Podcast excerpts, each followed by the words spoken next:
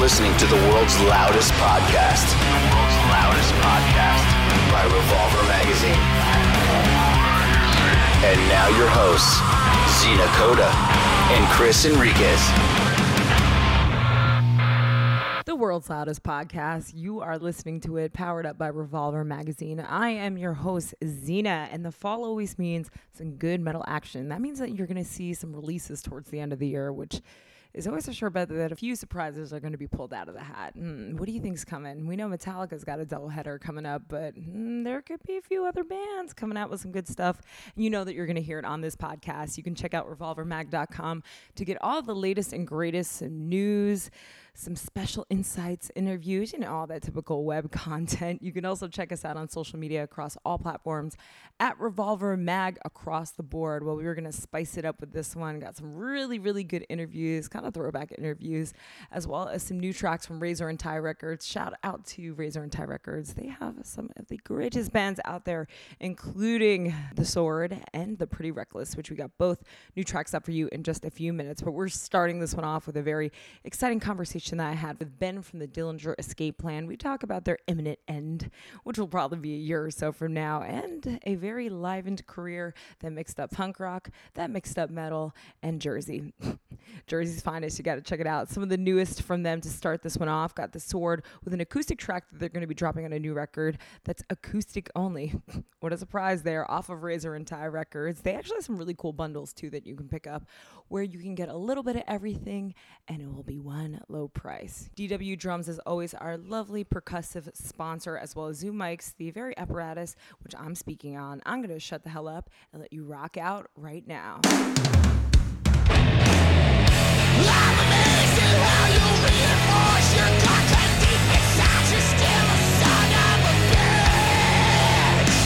Mistakes you, lie to persecute you so.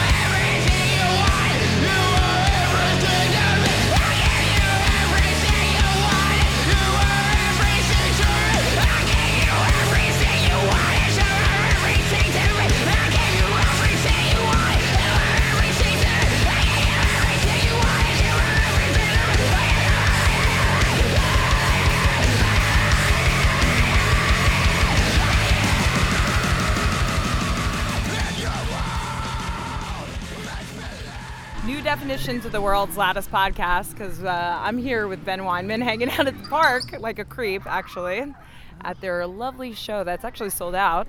Um, we have a child stalking us, so we're gonna have to yes, make this quick. we're gonna have to talk to her parents because it's uh, a him. It's a him. Yeah, it is. Close enough. In this day and age, you never know what they're gonna end up being. You never know. that's very. That's very true. Could be a Caitlin. Caitlyn. Yeah, you can't, you can't, you can't decide yet. You used to be able to decide like with the ultrasound, then you'd decide. But now you got to go to few years. Yeah, you have to Yeah. let it develop. You know, let I that mean, brew up. You know, you used to have to wait till they're in their like 80s, and then they're just like, we're gonna be an old tranny. Equality for I, all. I, I forget about it. I, I want to be myself now. Then it was like, you know, now they, you know, 18, 17. Just go for it. They can decide then if See- they want. It's okay. See what happens. You can decide whenever you want. You gotta love how liberal the world has become, I'm right? trans species, actually. I'm a puppy. Well, now with your eye right now, I think you could be. spot. Yeah. So, so you're gonna tell me what happened to your eye really quickly because I feel like you are the master of injury. Like every time I see you, I'm really good at getting injured. you are great at getting hurt and at repairing yourself and then getting hurt again. Yeah, I don't remember. Maybe I'm just. I, you know, my pain threshold is very high right now. I, I figure either that or you're on the some really good drugs. sucks is that like, you know, yeah, nothing really. It's, I could I could take a whole bottle of Vicodin and I don't even feel it. I just piss it out. I could chew. I could you know. I'm just. But I think what it is is when you tour as long as I have, and you're all over the world and you're covered in cuts and stuff like that, and you're just like shaking hands with people in like weird countries, Czechoslovakia, and, Diseases. you know, the, all these weird places. I mean, I could pretty much eat AIDS and, sh- and poop it out. I, just, like, I, I, I am like Wolverine. You know what I mean? Like I've been, th- I've been You'll redevelop. exposed matter to so much things all over the world. Like you know, What's the, what's the worst injury you've got? I know you had your arm a little while ago, which is obviously the big thing Yeah. because it's your instrument. But that's the thing nowadays. Like if I have like a like stitches or something like that, it's like it's temporary. You know, I don't care. You know, like it's not. as long as it's not Um, the bone, right?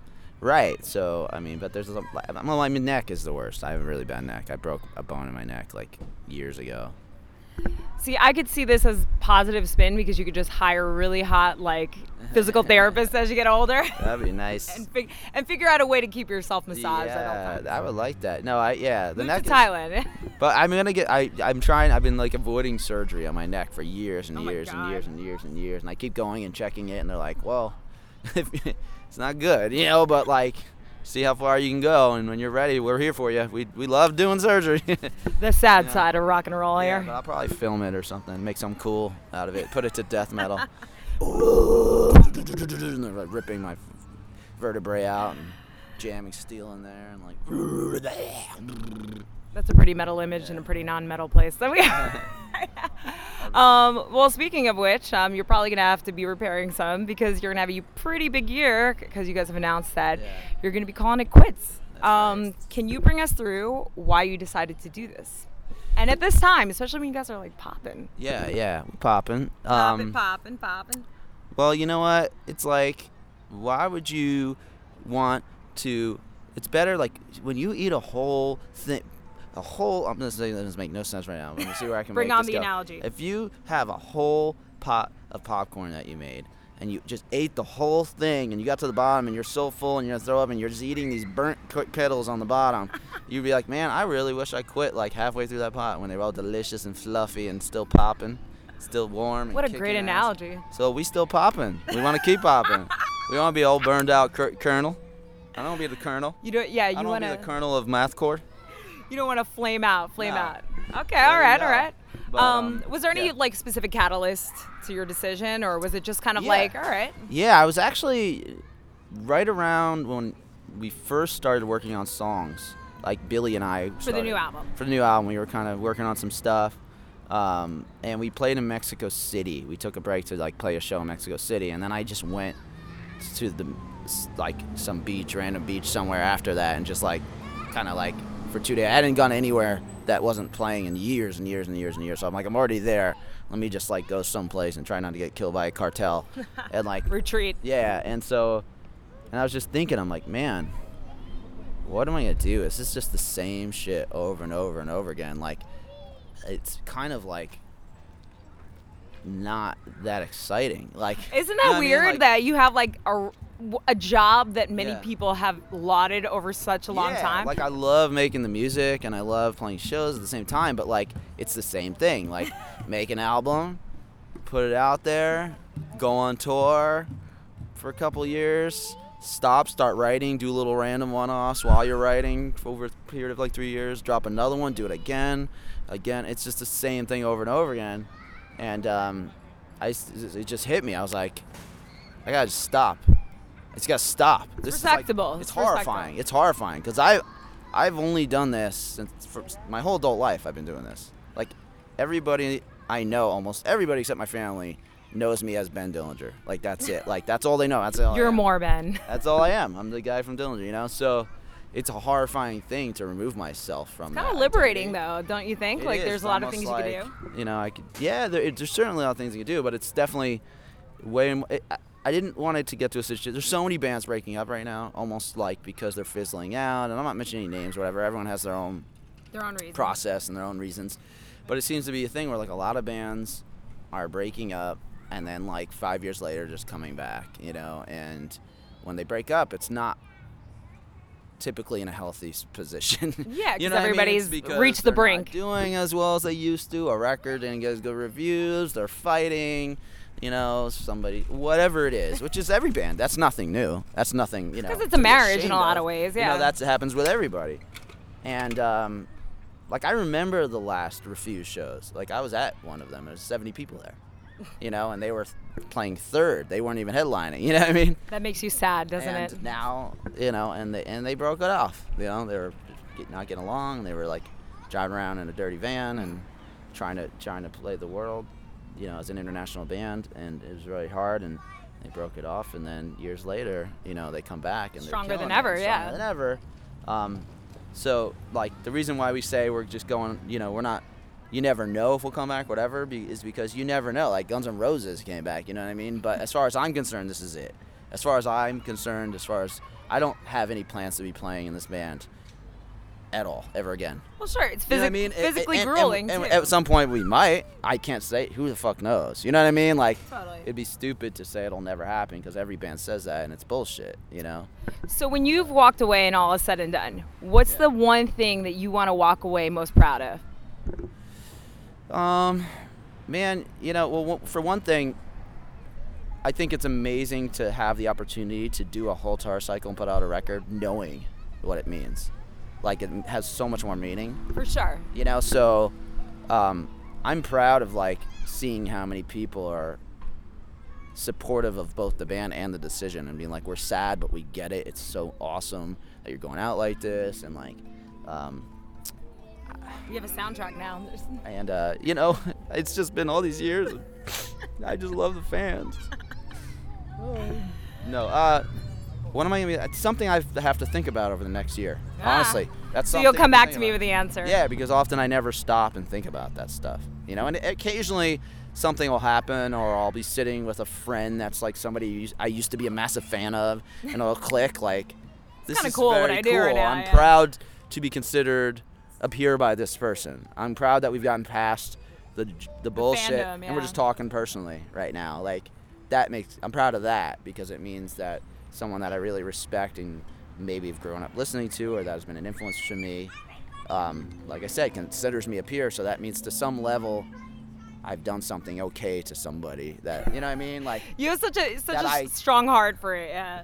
you know that's that's really heartwarming when you stop and think about that. So, um, but I would say, in my opinion, you guys have been, and you specifically have been, re- like relentlessly independent Yeah. in the way that you've marketed yourselves throughout your career. And a lot of those bands kind of had to rely on other devices, if Mm. that makes sense. But I think it's really interesting how you guys have like reinvigorated yourself year after year after year and like created this weird indie niche for the music Yeah. that you do in a place that really didn't have much of a subset of that before. yeah, that, I think that's it. That's what I'm proud of. I've, I've, I've summarized your There you go. No, the fact that there was no subset. Like when I started, you know, and these guys have been in the band a very punk, long yeah. time. They've been in the band a very long time. I don't mean to ever say when I say when I started the band back in the day when they weren't there and all this stuff. They weren't there, but they this band would not exist without them. You know what I mean? But I was the one who was there when the genre did not exist. For sure. You know what I mean? Yeah. So I can speak to that. Um, and that's what I'm proud of most. Like being a part of something that had no like category. There was no place to fit in. Like it was very difficult. There was Is it nothing easy about hardcore? it. Is it metal? Yeah, there was nothing easy about it. It was never easy. It was never easy swallow for anybody. It was never easy for us. There was never nothing came easy for us ever, ever. Well, that's And what to makes- last this long. It's pretty cool. That's what makes it pretty badass. so one of the things I think is really interesting is like how your live shows have kind of progressed over the years. I mean, always been intense, always been ridiculous, as per your black eye right now, your broken arm, and all your miscellaneous limbs that have went through the rigorous uh, process there. But like, what's one specific show that you could cite as one of the craziest shows? I can name one show that I saw of yours in Jersey. In New Jersey at the Rex, Rexplex, I think in 2001, I want to say. Like I was a kid, I was Yeah. young. Um, old singer shit on stage, I believe, or something. It was, it was. I can't even remember because it was so long ago. But it was a crazy, crazy Yeah, show. those things, all those things. But the crazy All of the things. show, it's craziest. They're all crazy, man. They're all crazy. Like seriously. I mean, I've personally had scenarios that were crazy where I've like can't believe I'm alive, you know, like where I've fallen off something so high that I shouldn't be alive and some magic just like like a lighting rig chain just happened to be somewhere and my hand landed on it and I like swung like you know like how that like I'd be dead right now. Shades of you know what I death, mean? yeah. Like if I didn't just go like this and like there was a rope and I like I'd be dead. You know, like crazy stuff like that. So I have those in my head. Those crazy scenarios. But what's crazy to you is probably different than what's crazy to the audience but that too. doesn't necessarily really exactly equate to like a, an overall general crazy show. I remember one long time ago. This is when Dimitri was in the band. We were playing in Connecticut. I think Toads. Oh, okay. And, yeah, and like there was this band Cable, and it was the guys, some of the guys from ISIS's earlier band.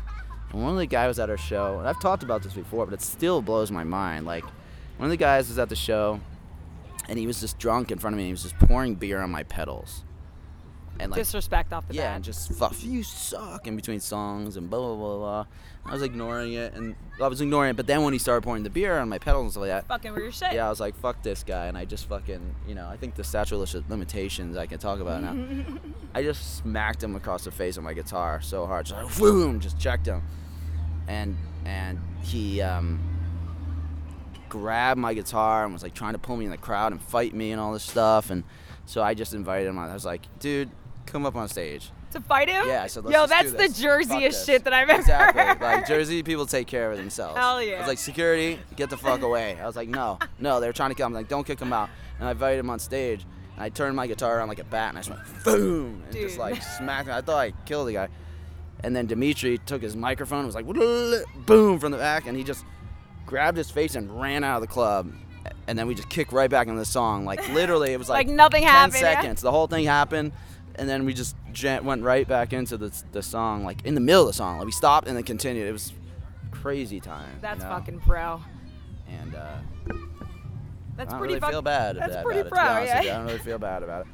But um, that was crazy. I can feel there's probably many crazy shows, you know?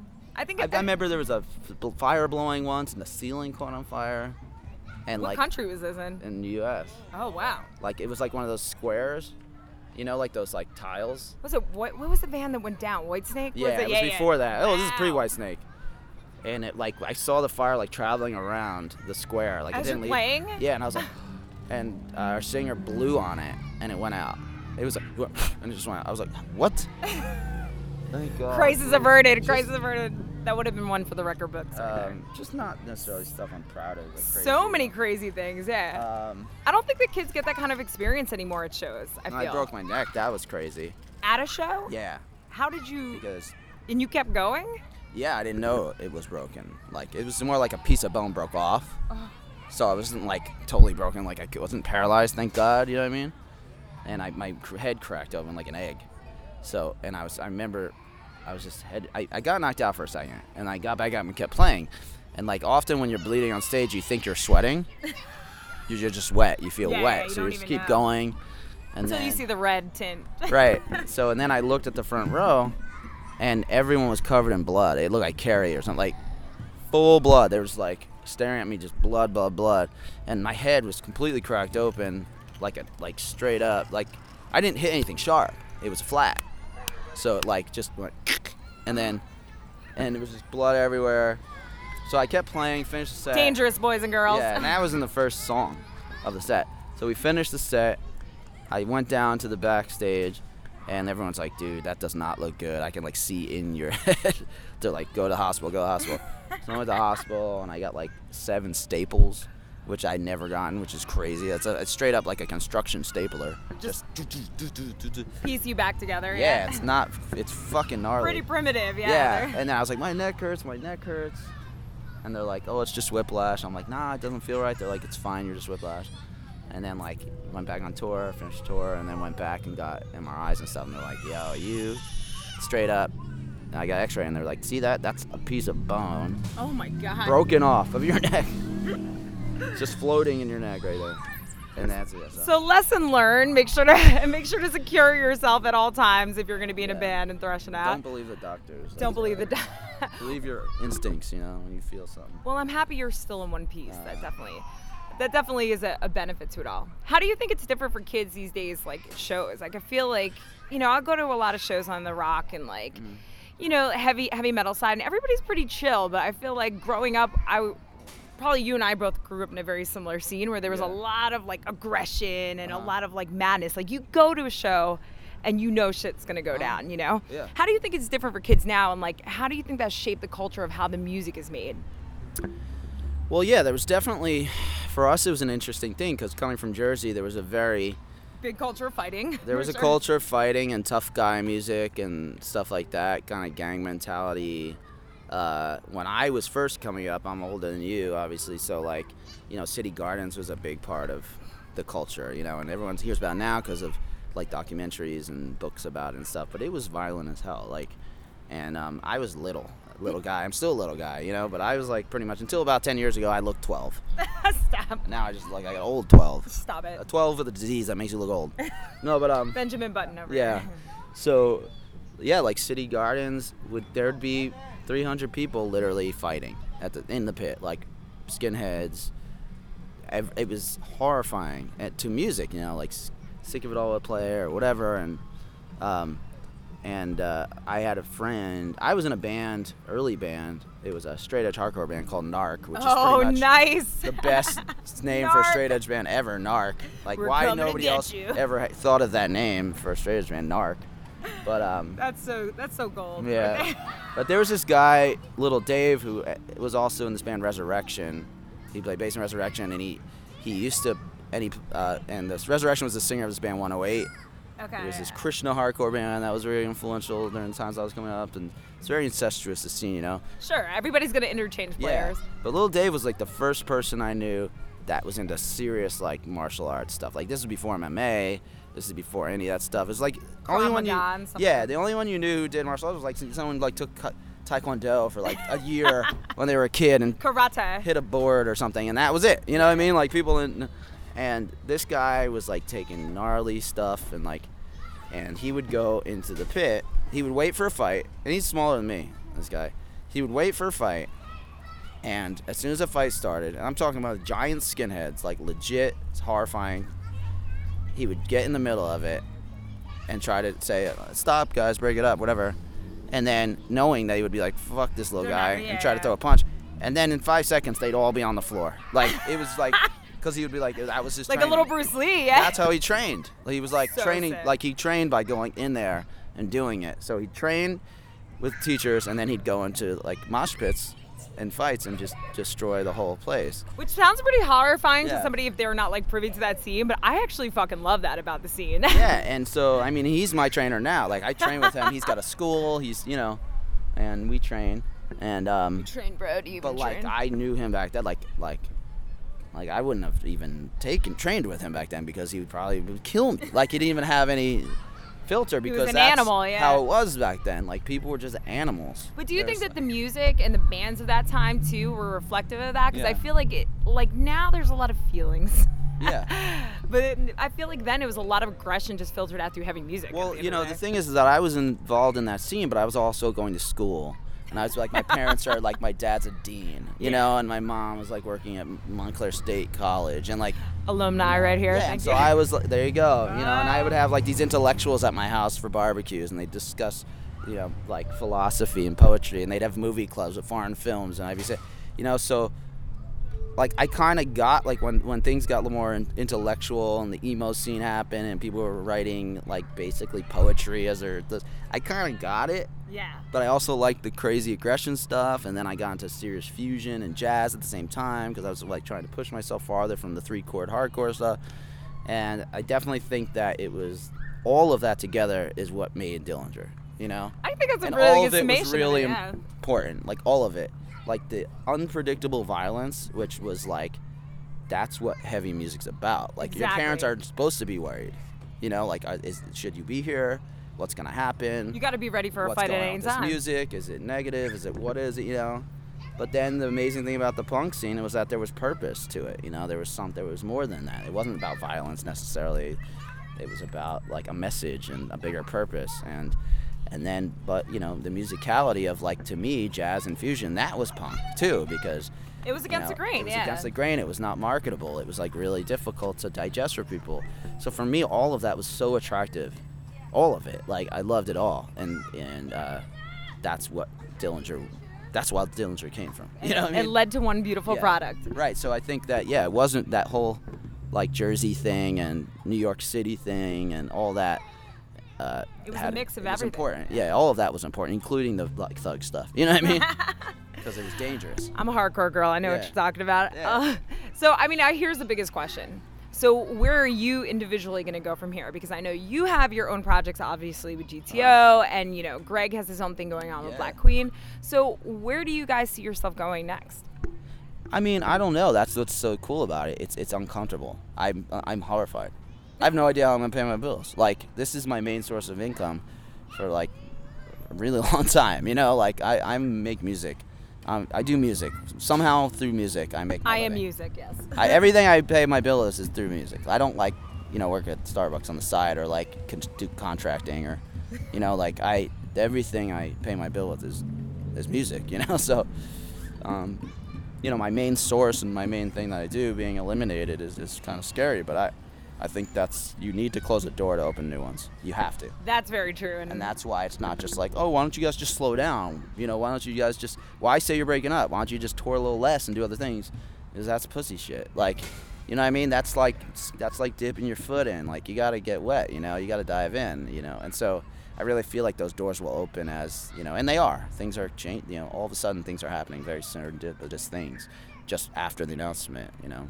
Well, I think yeah, you're on a you're on a trajectory in the right Yeah. path for sure. Um, I'm really excited to see you guys tonight. I love when you do like these kind of underplay shows where Yeah. I can just basically feel like I'm in someone's living You're room. crazy, though. You're, you you love this shit. You I do have. love this shit. I love this in hip hop, so everybody's Yeah. got a diverse taste. I know. Everyone should check out your socials to make sure that they keep up to date as you guys are taking it down. Yes, Dissociation out in October, right? Yes. We're waiting for that Giraffe. Tongue Orchestra out September next month. He's got a lot going on, so Yeah. support him.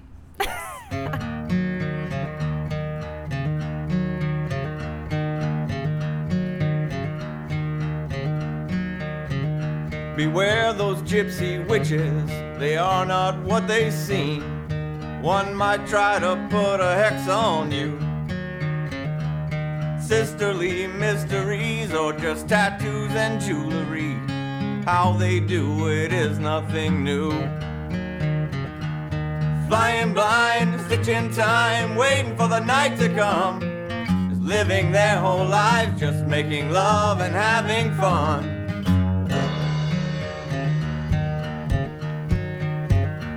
a wise man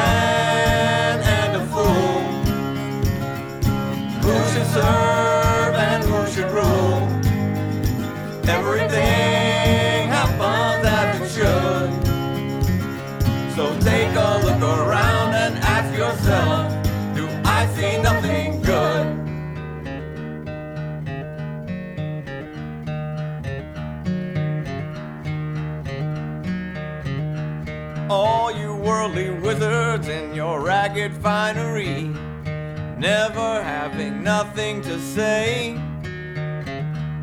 What will you do what will become of you when your magic fades away? Getting by by staying high and waiting for the light to come to save us from damnation. God sent His only Son.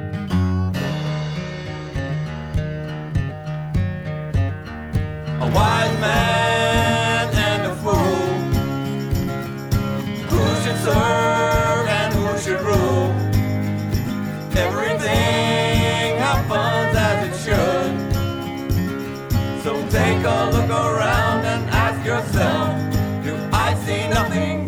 What's up? You're listening to the world's loudest podcast by Revolver Magazine. I'm hanging out here today with Roddy from the band Faith No More. Thank you so much for joining us today. You're welcome, Chris. Thanks for having me here. Absolutely. Um, so basically, we're here to talk about We Care a Lot. Um, Right. That album was re-released recently. Came out 30 years ago, which is really fucking wild. Um, I don't know how you feel, but we'll get that. It makes me feel really fucking old. Yeah, um.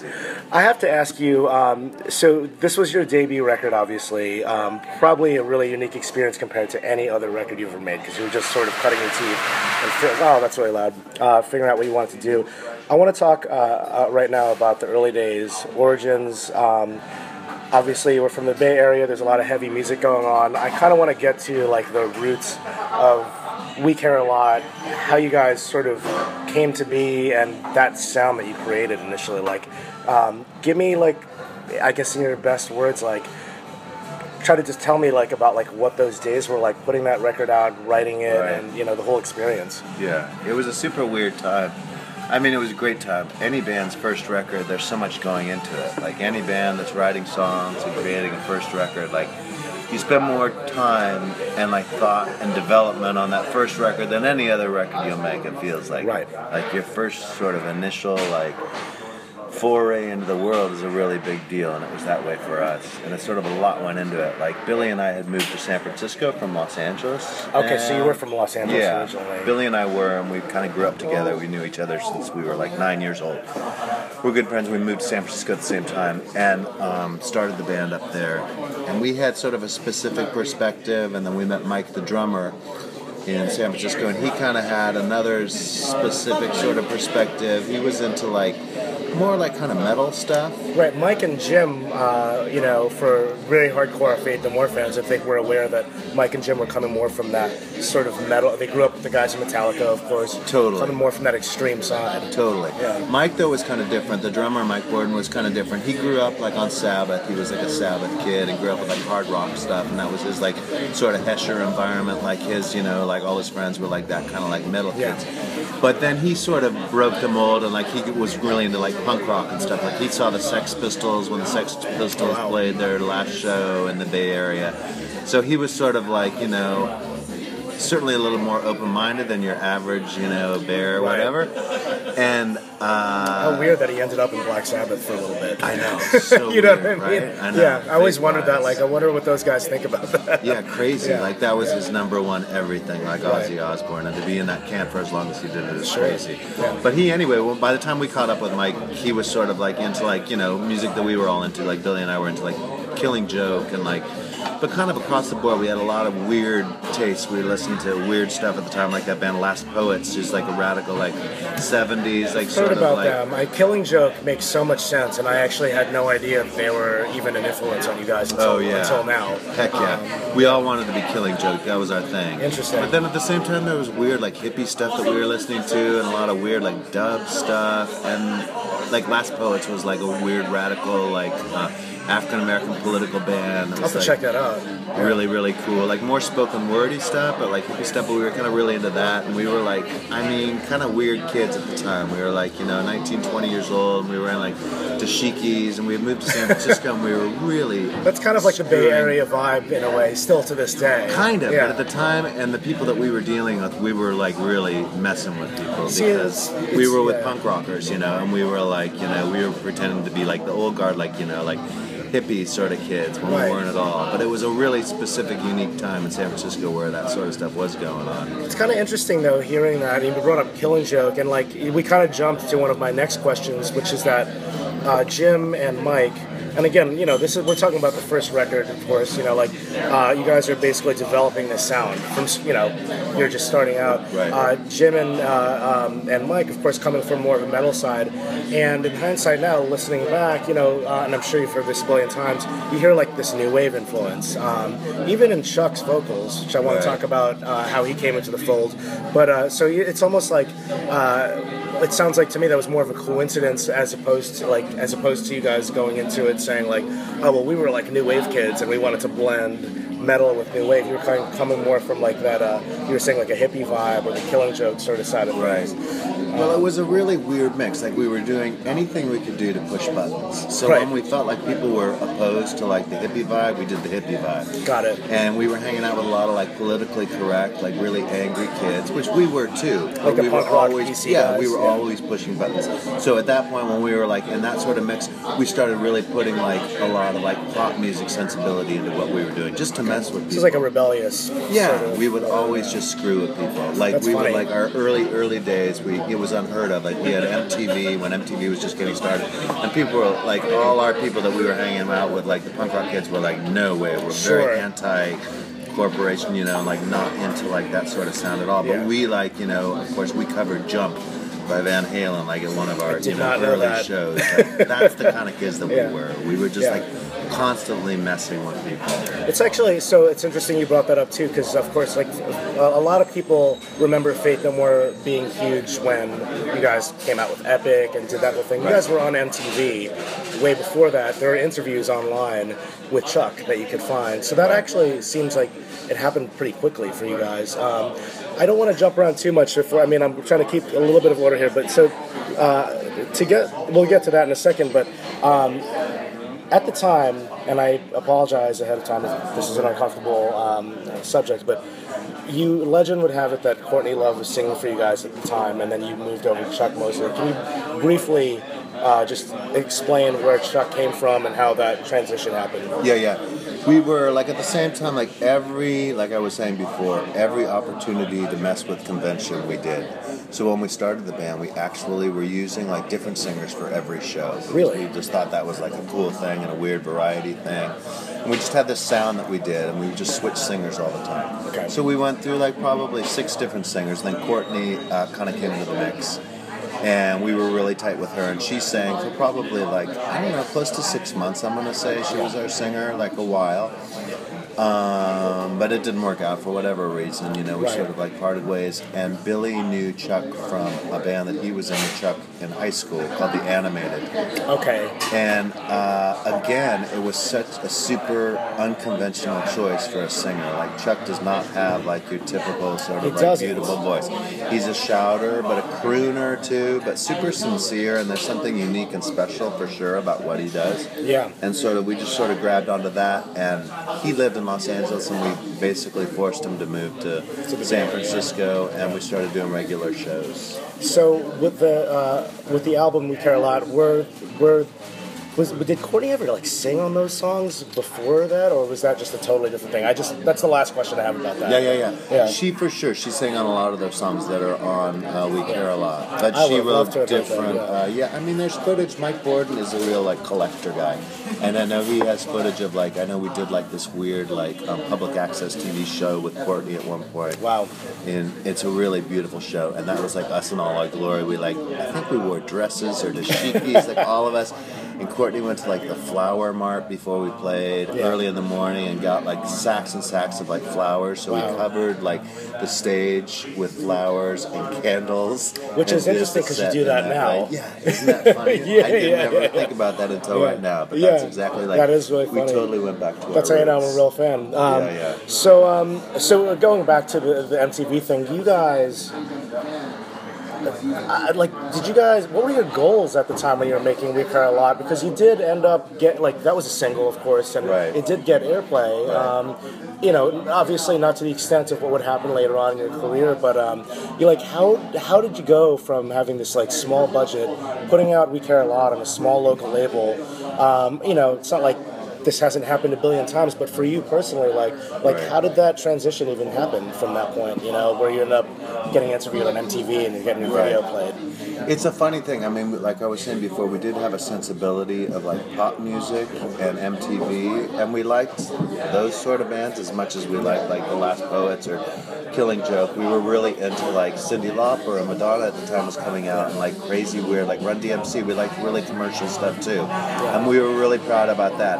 I think like that's kind of why we wrote "We Care a Lot," and we had a, a sort of a slogany song. It's just like that was sort of in our blood. It's very And sort of political in a way, Yeah, yeah. political too, but it was like very catchy and it's sort of like it was a pop song. Yeah. And we were into exploring that. And that, for whatever reasons, you know, opened doors in a lot of ways. Like the record is called We Care a Lot. And that's Yeah. the first song that got us attention. And that's really clever, funny, you know, message. Yeah. And it sort of uh, opened the doors in huge ways. It got us on MTV. It got us a record deal. It got people paying attention to us. We came to New York and we played like The World, which was like this big old discotheque, which was crazy. An older sibling that went there uh, Yeah, yeah, yeah. younger. Yeah. Which was crazy. We were on a punk rock tour playing like clubs and getting hundred dollars a night, and then we got a show at the World, and we got paid like seven hundred and fifty dollars. Wow. But that was all based on I feel like we care a lot. So that Yeah. song and that sensibility that we sort of like toyed with back then opened a lot of doors for us. W- Would you say that like it was a goal of yours? Because a lot of rock bands, especially for coming from like the punk rock world, like uh, you know, accidentally end up where they ended up. Like, is it fair to say that like uh, being that you guys actually were into pop music and you were saying appreciating things like Run DMC and what was going on on MTV at the time, was it like a goal? Would you say at, at, at, at that point like that you wanted Faith No More to be like, wait, let's let's fucking make this happen. We want to be a huge band and fucking take it somewhere. Yeah, kind of. I mean, it was sort of a pompous attitude that we had, and we would talk about it in those terms. But honestly, in my head and from where I was coming from, and I think for most of us were coming from, we sort of like it almost was like this crazy conceptual sort of idea. Like it's so ridiculous. The music that we played to me, and I think to most of us, was not something that would like work in that context. You know, it doesn't seem like Like radio you wouldn't think that this is normal, that this would work. No, Yeah. it didn't seem, and it always surprised me that it took off. But I think like it was more like it was like a, an arty concept more than anything. Like a sort of just like crazy thing. Like yeah, we're gonna be on the radio. Yeah, we're gonna Yeah. be superstars, and not superstars, but we're gonna be like a successful like rock band. It just felt ridiculous enough to sort of like Yeah. keep us laughing and stuff. It never felt like a serious like goal or like Because you're also with your friends from you're you know you're nine. You're you're Yeah. with your friend playing in a band. It's not like um, you know even at that time in the '80s, like uh, there were manufactured bands that would end up on MTV and stuff like that. Right. So when you do something so organic like that with your friends, I guess you could have those goals, but it would be really bizarre. Like like oh, this actually is working out this way right now. yeah, that it would Yeah, be successful yeah. just seemed ridiculous. But Yeah. So um, sticking with the, uh, you know, again, uh, we're, we're, we're, we're celebrating this record, you know, sticking with that topic, um, We Care a Lot, the actual song, it actually had like a, um, kind of almost like a hip hop vibe, which Sure. you had, you know, that, this is something that people have said about your band for decades at this point, about how you guys helped sort of um, launch nu metal, whether you liked it or not or whatever. And um, and so that's what I wanted to ask is, um, you know, you mentioned Run DMC while we were talking before, and um, you know, a lot of really successful bands end up innovating genres that they may not expect to or like how does it feel to you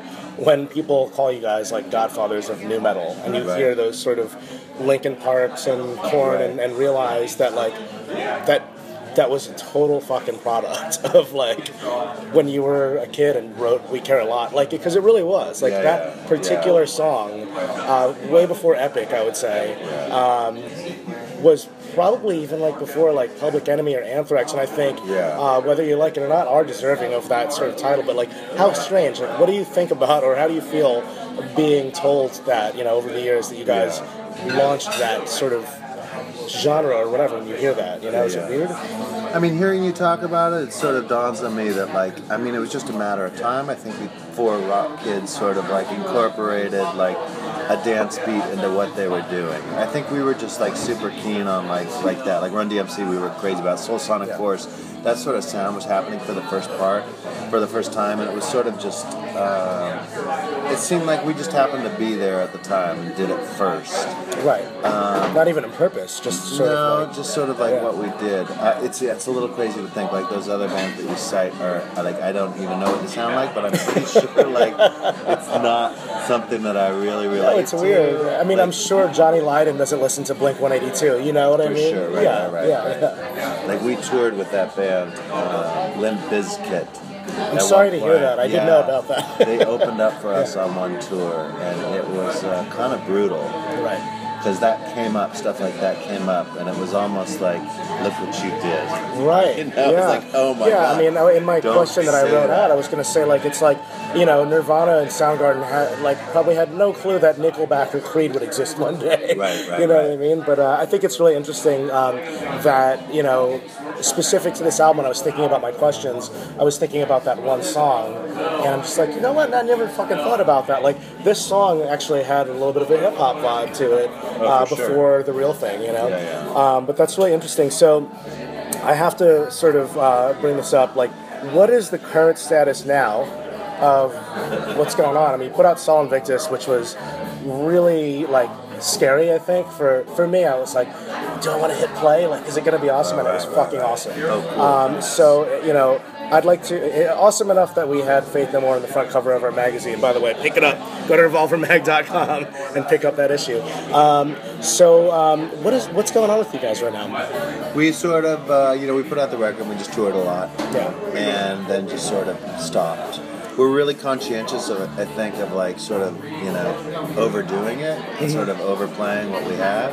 And I just feel like, um, or we feel like, you know, we played all the sort of places we wanted to play, did what we wanted to do, and then we just thought it best to sort of like bow out gracefully and just sort of like stop, at least with this chapter.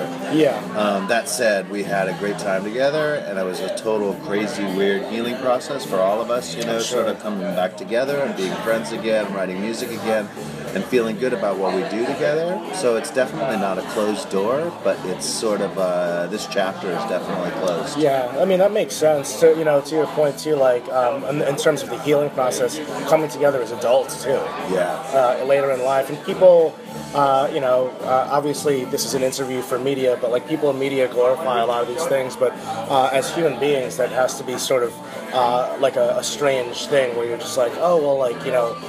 I'm like this age now, and you're this age now, and you're doing this, and you know, like, can we even get together again? And what it's what's it going to be like? Um, and then there's the whole musical aspect of it. But um, Yeah, a I lot could- of different like yeah, levels of like maturing, you know. yeah, yeah. But it's a lot of time. Like the time that passed between when we broke up and when we got back together was I don't know, close to 15 years. That's crazy. That's crazy to think what happens in a person's life. And, Yeah, know, you were doing in that Imperial Teen. Yeah. Um, you know, and of course, Mike was in like 85 billion bands. right. Right. Yeah. Um, gonna wrap it up in a second, but um, the, um, the the record was also uh, self-produced, and this this we release of We Care a Lot is also coming out on Billy's label. Yep. Um, so that must have been really awesome just to be able to finally take something into your own hands, which a lot of people don't uh, get the chance to do. Um, so in other words, like you know, to talk about the current status of Faith No More, it's almost like um, you must just sort of feel like, well, we have freedom. Um, we just did this. If we feel like doing it again, we can. You're not obligated to anybody. That must be awesome. And I, I personally, I'm sure a lot of people out there hope that we do get at least a chance to see it play live again. Right, right. You know. Yeah. Um, so you know, uh, I, I want to uh, thank you so much for. Uh, Sure. yeah, thank you. yeah. Thanks for having me.